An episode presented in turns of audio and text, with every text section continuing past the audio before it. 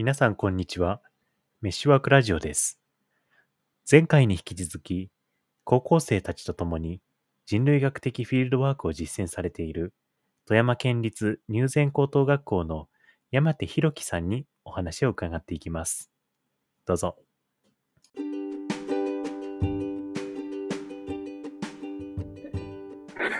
でも 先ほどなんかその山手さんがあの応答って話は比較的高校生にすんなり入っていくってことを言ってたのが気になったんですけど、なんかそのまあそうやってすごいなんて言うんだろうあのランダムなこう語りとか、あの関係性の中に入っていてすごく混乱すると思うんですけど、その中でどう彼らはその応答可能な状態になっていったりとか、なんか変わっていくわかんない。変わるのか、なんかそうするの、なんか本性が引き出されるのかちょっとわかんないですけど、なんかそういう状態が変化していくのかなって気になったんですけど、どんな風なんですか？うーん。結構難しいですね。どうしてなんだろう。その、あの、どう考えるって言っても、どう思うとか、これってどういうことなのって言っても、そこは、それはなかなか生徒がこういうことですよねっていう分析をするっていうのは難しいんですよね。うんうん、それなんか、まあ一部のなんか頭の良い人はできるのかもしれないんだけど、うん、まあ多くの人はできないんですけど、うん、でも、こうフィフィールドで聞いてきたことに対して、それ、えっと、それって、あなたたち聞いてきたんだから、やっぱりなんかその、どんなことを聞いてきたのか、ちゃんと形に表しましょうよって言ったときには、それを一つ一つ丁寧に言葉にする生ことができる生徒っていうのは僕の想像以上に今年はいたなっていう気はしますね。うん。うん、だからなんかおっしゃってる、まあうん、なんか責任とかその受け止めるきちんとその他者の言葉とか、もらったものを自分たちなりに受け止めるっていうことは結構なんていうのかな。言われるとあなるほどそうそういうふうにするするんだなというかしなきゃいけないよなっていうふうに、あの教えられたからそうするというよりはそういうふうな関わりを作らなきゃいけないよなっていうふうに結構スルッと入ってくるのかもしれなくて、で一方でそのいや主体性っていう話はすごく面白いと思うんですけれども、うん、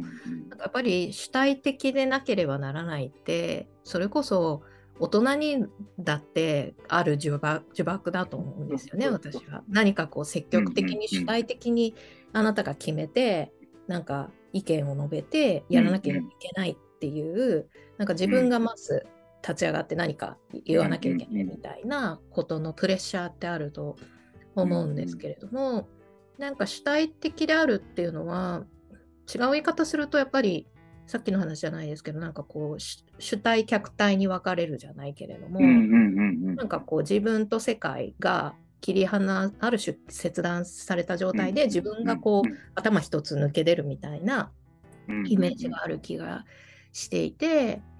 なんかそうまあそうおっしゃるようにそういうことができる人もいるしそういうふうにしてなんかこううまく成功していくっていうことはあるんだけれどもなんか必ずしもみんなが世界とそういう関係を取り結ぶ必要はなくて、まさにその応答的な応答可能性とか、そういうなんかあるある種の世界に対する責任みたいなものを持ってるっていう方が、まあ、自然というかなんかだ誰にでももっと開かれたなんか関わり方のような気はしますよね。うん、そうですね。今その、えっと、フィールドワークとか、もっとなんか学校の外に出て探究活動しようって言ってる学校は結構いっぱいあるんだけど、うん、その多くはやっぱり情報を集めて分析してっていうところの学校が多いんですよね。で僕はそれをすごく危惧していて、なんか、ん。なんか地の植民地化っていうか、学校っていうもので地域を植民地化していくような、なんかそういうイメージがあるんですよね。うん、でなんか、まあ、そういう学校があってもいいんだけど、すべてがそうなった時って、はい、この地域と学校って本当に適切な関係なのかなっていうのは疑問で、うん、なんかもっとオルタナティブな関係を結んでいかないといかない、いけないかなっていうの。は。うん、いや、なんかね、そういう関係を結んでる多分学校って今までもあったと思うんです。はい、あったと思うし、そういう実践もあったと思うんだけど、うん、なんかそれは正当に評価されてなくて、うん、うんなんかやっぱりこう、なんか知識で自然を支配するじゃないけど、うん、うん、そうして、なんかより良い方向に向こうしていきましょうってベクトルがあまりにもこう今の中等教育には強すぎたのかなっていう。うん、うん、で、なんかこれからの探究活動、探究活動って新しいその時間割の中で、それだけになってしまうと、さらにそれがこう強められてしまうっていう器具が自分の中にあって、最近その器具が自分の中にあるって気づいて、結構あの比嘉さんとかにあの勇気づけられて、いろんなところで違うんだっていう話を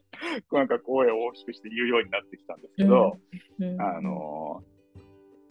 本当にあのここが結構大きいなんか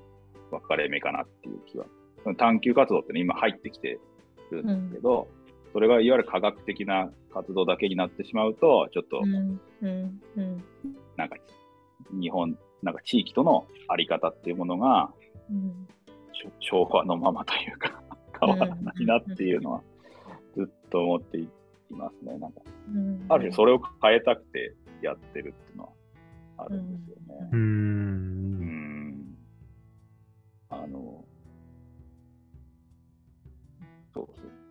いやだから山手先生のそのやってらっしゃる実践を見た時に、まあ、山手先生自身が刺激を受けたっておっしゃってる、まあ、インゴルドのあの補足すると「 Anthropology and as Education」っていう本があって翻訳出てないんですけれども、あのまあ、まさに、えーとまあ、今日人類学と教育人類学教育としての人類学ですね。っていう本なんですけどで、さっきもおっしゃってたみたいに、まあ、人類学が教育なんだ、教育が人類学なんだってことを、かなりはっきりとインゴルドは言うんですよね。で、それってすごく、あの、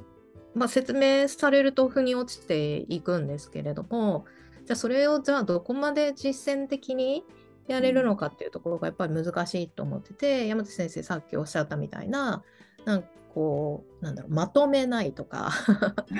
でさっきおっしゃってたまとめなまとめないって結構ラディカルなことだと思うんですよね、うん、私たちの営みから考えたら、何かってまとめに行くじゃないですか。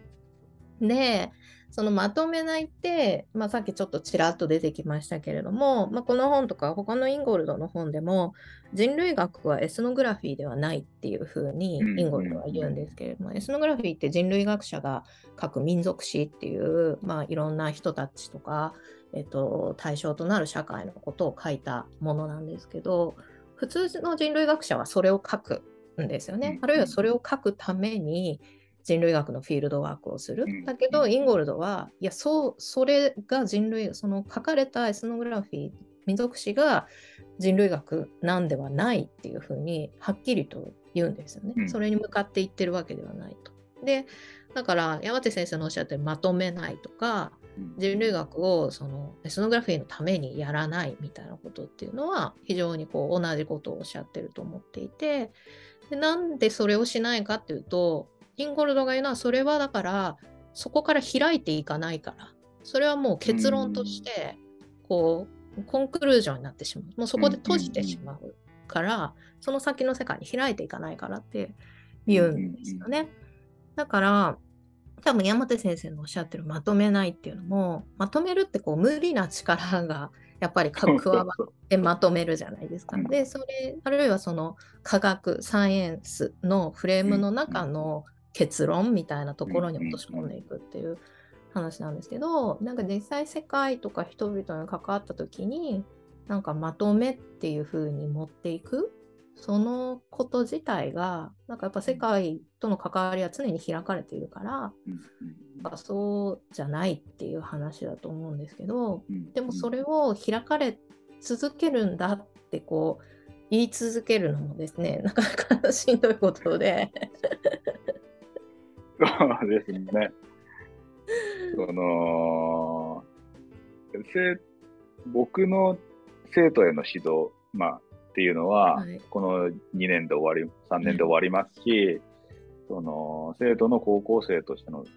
時代っていうのは終わるんですけど、この地域との生徒の関係っていうのはずっと続いていくんですよね。で、その時に、だから生徒がこの1年間の活動で得た何かっていうのは、それがそこで終わるものではなくて、うん、一生問われ続けていく問いとしてあるんじゃないのかなっていうのは、まあそうなってほしいっていうのは、うん、えっと、思って、常に思って。る。だから問いは変わっていい、テーマは変わっていいし、どんどん変わってほしいっていうふうに生徒には言っています。インゴルドはインゴルドは、あの、リサーチっていうのは、サーチサーチサーチなんだっていう話、うんうんうん、言い方もしてて、はい、その、常に問いが新しい、問いの、なんか、なんていうかな、結論みたいなものは常にフィールドで、また新しい関係を取り結んで、新しい問いへと生成していくんだっていうようなことを言っていて、僕も実際には生徒にそういうふうになってほしいなっていうふうなことを思ってたりしているんですよね。だからなんかその、この前その発表会ってやつで、うん、一旦そこで終了で比嘉先生にあの公表もしてもらったんだけど、本当はそれをなんかこういうふうに考えたんですよとかって言って、もう一回フィールドに今度聞かせたいなって考えてるんですよね。で、またケチョンケチョンにされて本当は。いやいや、そんなわけねえだろみたいな。ちょっと言いにくいけどさ、とか。それは思い込みだよみたいなことを言ってもらえたらすごく僕喜ぶんですけど、よかったなーとかって言って。喜ぶんだけど、うん、なんかそういう営み、ずっと続いていくような関係性をこう紡いでいくような営みとして、このコースの活動っていうものがあってほしいなっていうのを考えていますね。うん。いやだからそのなんか常にこうなんていうのかな問い続けるみたいなこととか、うん、まあ、関わりがその終わらないものとしてずっとこう引き受けていくみたいなことがなんか本当に人類学的だと思うんですよ。だからあのもう本当になんか山手先生やってらっしゃる教育は私は本当人類学だって言って全然あのおかしくないと思っていてなのであのもっとそういうだから人類学のような教育だからまあ、うんうん、まあ、あるいはまあインゴルド言ってるようなだからもう教育としての人類学人類学としての教育みたいなことが、うん、なんかもっとその中等教育の現場でも、うん、まあ、大学ではねやっぱり人類学みたいなじゃあ授業があったり、こうコースがあったりするんですけどじゃあそれを中学生とか高校生とかっていうのは、おそらくその今だとじゃあその探究学習のフレームだったり、フィールドワークなるもので、まあ、そこに近いところに触れるじゃないですか。だけど、それが必ずしもみんな人類学的になるわけではないし、なってるわけではない現状の中でもっとそこがこう人類学みたいなエッセンスがそこに入っていって何か生徒たちにこうの中に生み出す可能性っていうのはすごくあるんじゃないかなっていうのをなんかこう山手先生の入善高校のあの発表会に伺って本当にすごく思ったんですよね。あなんかそういうところにもっと人類学もそこに可能性を持てるかもしれないし、なんかその学校の中にも何かそこで新しい可能性が生まれるのかもしれないっていうのをなんか本当に思ってなんかその活動だからこの間もあの言ったんですけどこの活動をもっと全国に 広めて、いただきたいと思っていて、そうですね。うん、あの全国の皆さんに応援していただけると、あのこの活動も永続的な活動になっていけるんではないかと。いやでもそこ、そういうことが本当になんていうのか、陳腐な言い方になってしまうけれども、なんかこう、生きていくためのなんか力みたいなのって、そういうところにある気がして、まあ、そうやって失敗して試行錯誤して、でまた問いが生まれてっていうで関わり続けていくっていう。なんかそこの中に本当に大事なことはあると思うんですよね。なんか無理やり結論付けて閉じてしまうのではなくて。なんかそこの重要性っていうのは例えばまあ私も大学とか大学院でちょっとあの教える機会がありましたけれどもやっぱりもっと早いうちに伝わってるといいのになっていうのはすごく思ったんです。大学の時点で初めてフィールドワークとか人類学に触れると、なんかもうすでに中学とか高校でさっきおっしゃったようなこう課題解決とかなんかそういうフレームあるいはこうサイエンスハードどっちかっていうとそのハードサイエンス的な仮説があって検証して、うん、でそこから結論が出る実証されるみたいなフレームにの中で結構トレーニングされちゃうわけですよね、中学とか高校の中ですでに。でそうするとそのトレーニングを大学とかで崩すのってだんだんだんだんやっぱり大人になるほど難しいじゃないですか。うんうん、だからそれってもっと早いうちにというかでそしてすごい矛盾するようなんだけど私たちもっと子どもの頃って純粋に世界とこう楽しく触れ合ってたじゃないですか。別にカセットとか 問題とか 思わずに なんかもっとこう、それこそさっきおっしゃったコレスポンデンスみたいなことを多分もっと自然にしてたはずなんですよね。人間とか世界との関わり方において。でもそれがなんかある種なんかこう教育のフレームの中でこう型を持ってしまうような風になんかもちろんそれそれをねもっと自由な形で開いてる先生方も、試行錯誤してる先生方もいらっしゃるんですけれども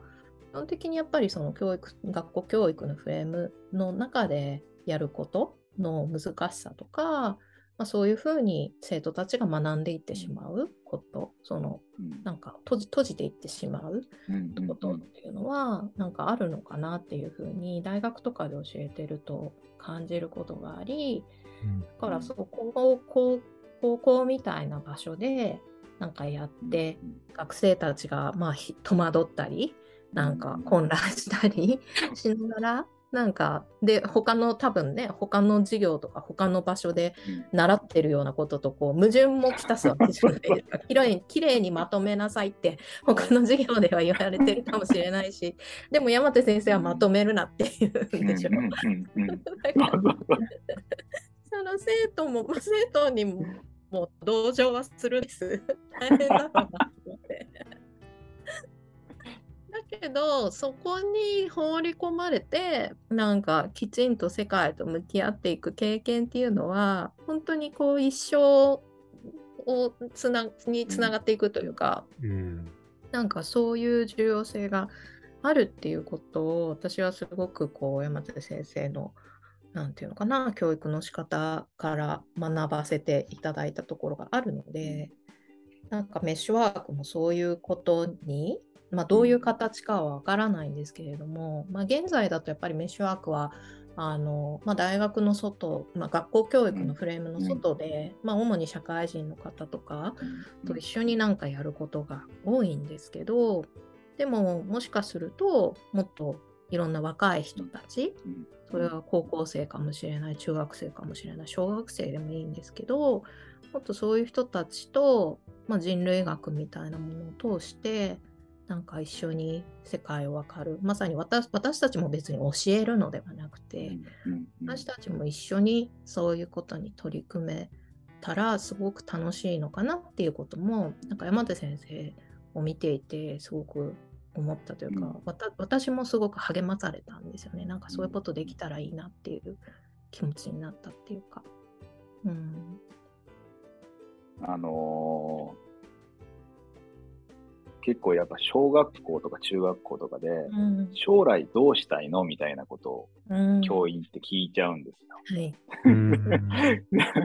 まあなんかキャリア教育っていう言葉もあるんですけど、本当はもっとキャリア多様でもいいはずなんだけど、はい、なんかすごく将来どうしたいの？じゃあこういうことをしなきゃいけないよねみたいな、なんかそういう風になっちゃって、その中で生徒のこの可能性っていうか、なんか、それはなんかこう、やっぱインテンションの世界なんです。自分はどうしたいのっていう世界で、そうですね。なんか、世界にどう応答したいのっていうコレスポンデンスの世界ではないんですよね。なんか、自分の将来を考えるときに、今まではやっぱりこうインテンションの部分ばっかりを強調しすぎてたんだけど、もっとなんかこう、コレスポンデンス的な世界との関わり方を教えるような、なんかそういうことがあると、えっと、もっと自由に自己変容していけるかなって思いますね。なんかなんかちょっとドゥルーズっぽい、なんかこう、変化することをこう、言葉じゃないんだけど、あのそのやっぱあなたは何がしたいのっていうと、これはアイデンティティを決めていくっていうか、どんどん自分を固定化していくんですよね。はい、そねそのような中、そんな中でなんかやっぱ、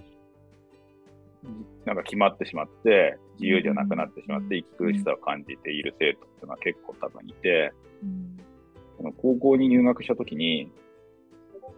例えば保護者会とかで、いや、うん、昔言われたのは、迷ってくださいよって。あの迷わずになんかどっか決めると、絶対その将来良くないですよみたいなことを僕保護者の方に伝えたことがあったんだけど、今何とかしたいっていうかこれでいいんですよとかって言って、僕、まあ普通の、まあ教員としての僕だったらよかった、これで一つシート決まったとかって思うんだけど、なんかちょっとあの人事学者の山手君がたまにやってくると、いや、本当にそれでいいのかちょっと迷わせてくださいよってで、その迷うっていうのは無駄なように思うんだけど、そのやっぱプロセスの中で見えてくる本当のことってあるし、その迷わないとと同じ結論に到達したとしても、もうやっぱ一回迷っとかないと、あの本当にそれか、それで良かったのかっていうのはずっと思うんですよ。っていうことを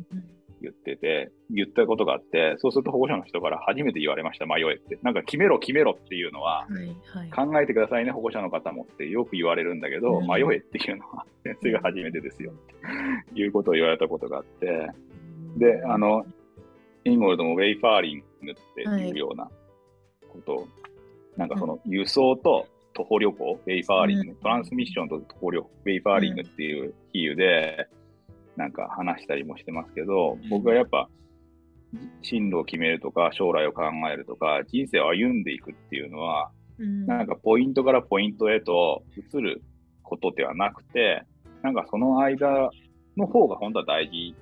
だったりするんですよね。うん、で、その間をこう自分で抜けていくことで、うん、なんか将来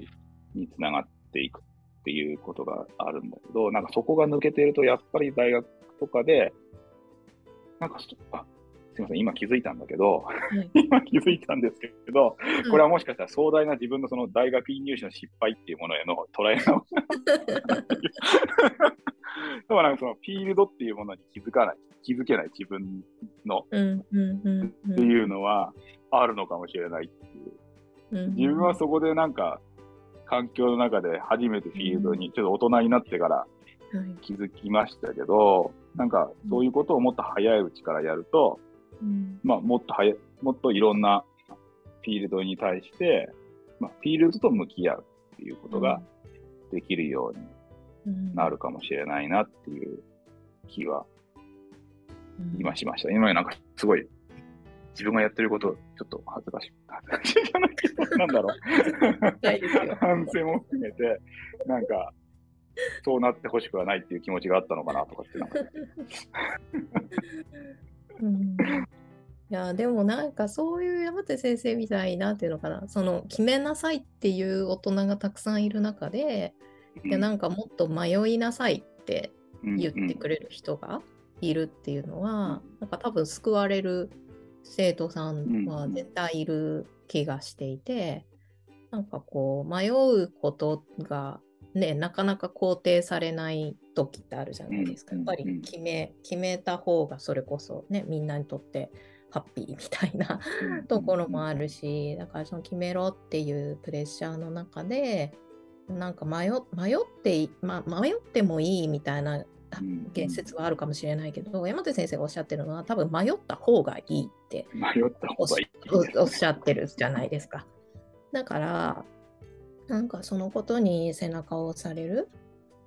子たちは多分いるんだろうなって思っていてそういう先生に学校っていう場所で出会えるっていうことはすごく大きいんじゃないかなっていう気はしますよね。うん、ありがとうございます。そう言っていただき 照れました。いやだからなんか自分がね学生だった時にそういう先生がいたらよかったなみたいな気持ちに私もなりますし。いやー、うん、なんかそうですね。でもやっぱもっとちゃんと教えてちゃんと育てなんかこう知識をちゃんと教えて、はい、育てなきゃいけないっていうプレッシャーもすでに実はどっかにあって、うん、それはいつも自分の、全く無視してるわけじゃなくて、やっぱそこは常に、そこのこう、恋愛の中でやってるところありますけど。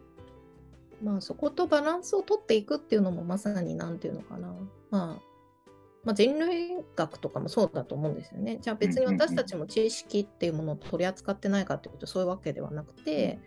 知識みたいなものも必要とするし、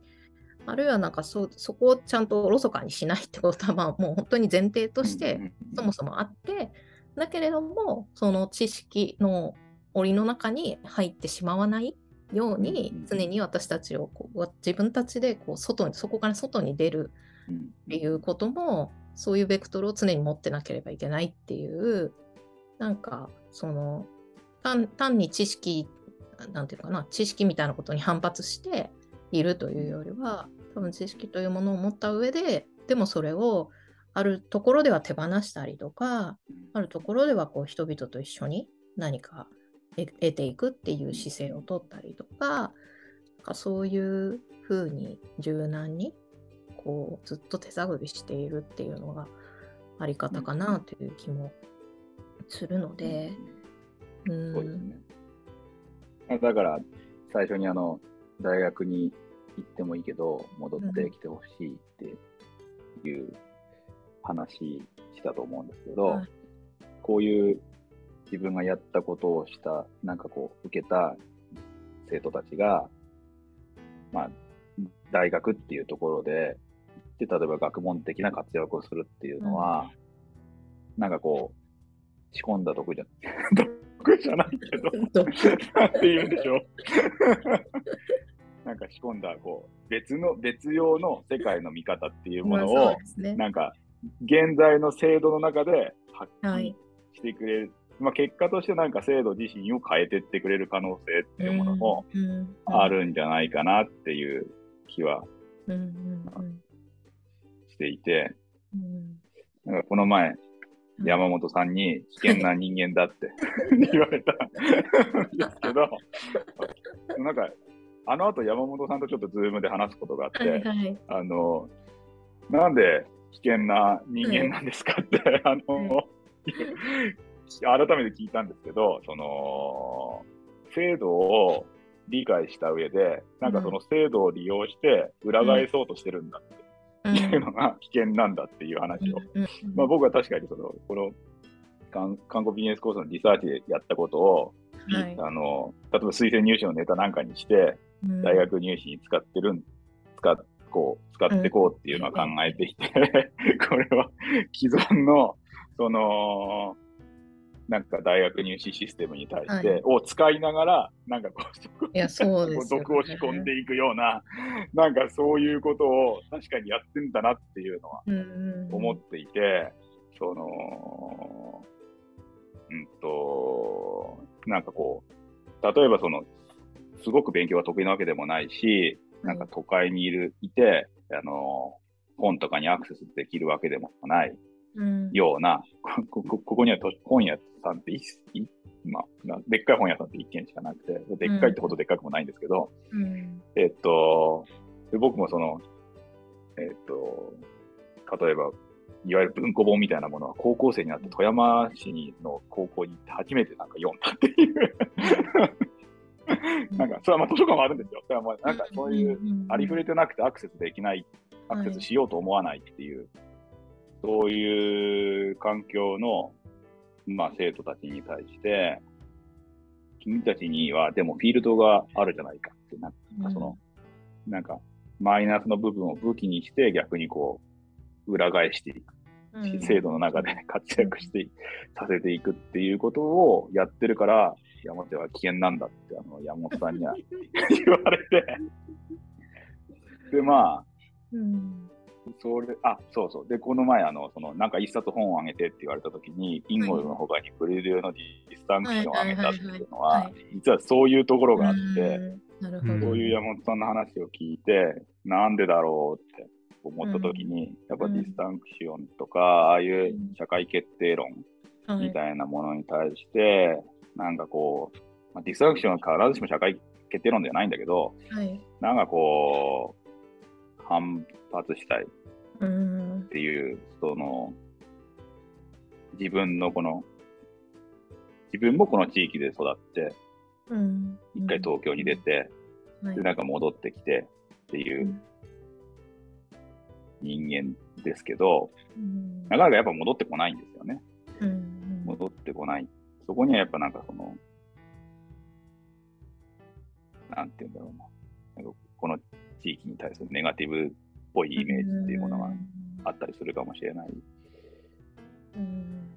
し、あの、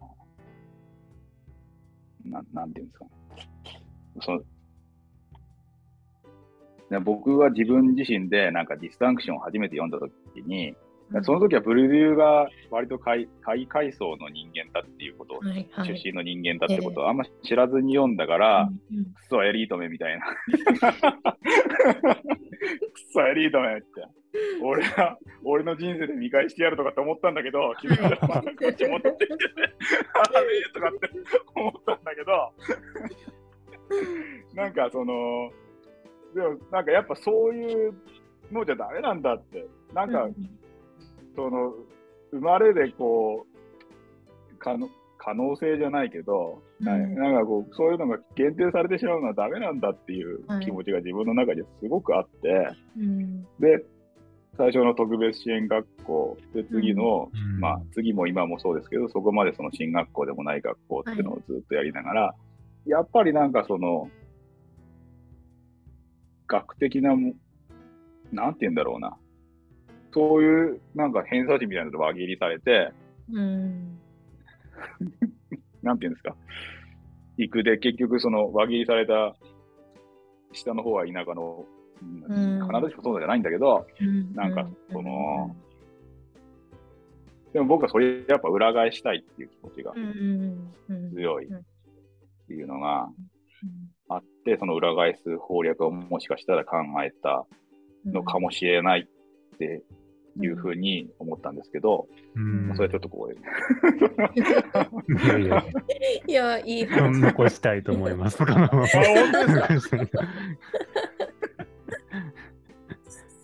いや、でもなんかそういう、なん、なんだろうな。なんか実は、その、まあ、なんていうかな、冒頭のあたりの話にもつながると思うんですけど、なんか生徒たちから見てもこうあれがないこれがないに見えちゃうわけですよね。なんかこれが足りないあれがないみたいな。でも都会に行けばもっとこういうものがあるしあんなものがあるのに自分たちのいる環境にはこれがないしこれに困ってるしっていう風に見えてしまうっていうのもなんか周りの大人のこう語りがそう見せてしまってるとかまあメディアとかかもしれないんですけど、なんか本当にその子がそう思ったかっていうよりはそういう建設がそもそも何かある中で自分もそういうレンズを通して見ちゃうようなこともあるのかなってすごく思っていて、でもそんなう、ね、うん、なんか生きてる世界の中で、まあ、もちろんその分かりやすい資源リソースはあるなしっていうのは、まあ、絶対物理的にあるとは思うんですけどでもそのないないとされるところの中にある何かっていうものをにきちんと気づいたりとかしていくっていうことは、すごく何て言ったらいいのかなそういうふうに世界と向き合えることの方がうんまあなんか幸せな気もするんですよね。あれがない、これがない。うんうんうん、そうそうそう。できないって言い続けるより。うん、うん、だと思うし、本当はこういうことがあるって、ちゃんとある何かはあるはずなんだけど、それが見えるか見えないかっていう話な気もしていて、だからフィールド